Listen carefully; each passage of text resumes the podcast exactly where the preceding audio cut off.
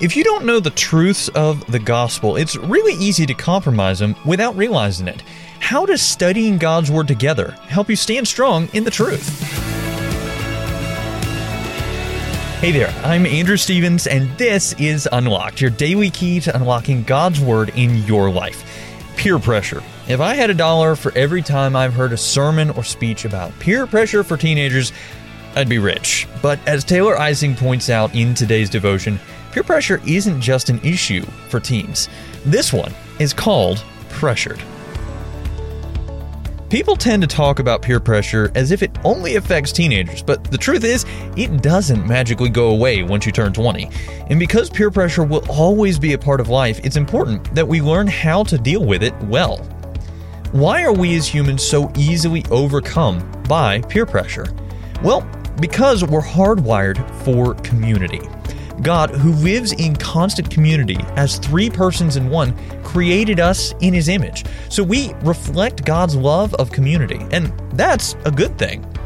However, sin takes this good desire for community and warps it, twisting it into a fear driven need to be liked by those around us. Satan fills our heads with thoughts like, they won't like me if I don't join in, or if they do it, it can't be that bad, right?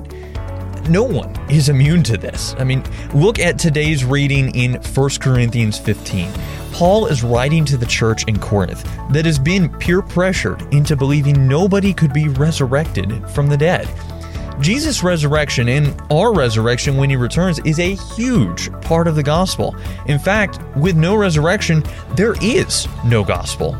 By giving in to peer pressure, the Corinthian Christians were denying the gospel. So, how do we avoid being peer pressured into compromising the gospel? Should we just avoid everyone?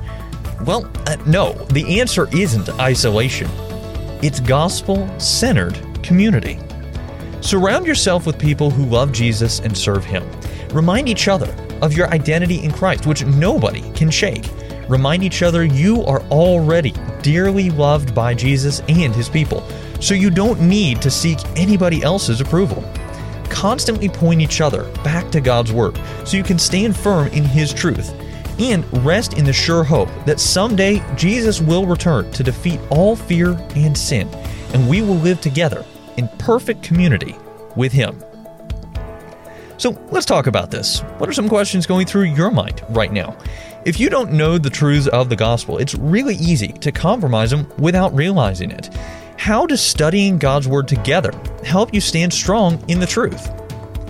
How can knowing Jesus' great love for you and the love His people have for you help you fight against the lie that you need to earn the approval of others? As you and I can read in Hebrews chapter 10, verse 24, and let us consider how we may spur one another on toward love and good deeds. Now, I'd encourage you to read in your Bible Ecclesiastes chapter 4, verses 7 through 12, as well as 1 Corinthians 15, which we of course already referenced, especially verses 31 through 34, and Galatians chapter 6, verses 1 through 3, to help keep God's Word alive in your life. Unlocked is a service of Keys for Kids Ministries. Have you checked out our Instagram page lately? We would love to connect with you. Just search for at Unlocked Devo for almost daily updates, a good laugh every once in a while, and a peek behind the scenes of Unlocked. Also, be sure to check back tomorrow because Emily is going to be telling us a story about the cloak. But until then, I'm Andrew Stevens, encouraging you to live life unlocked, opening the door to God in your life.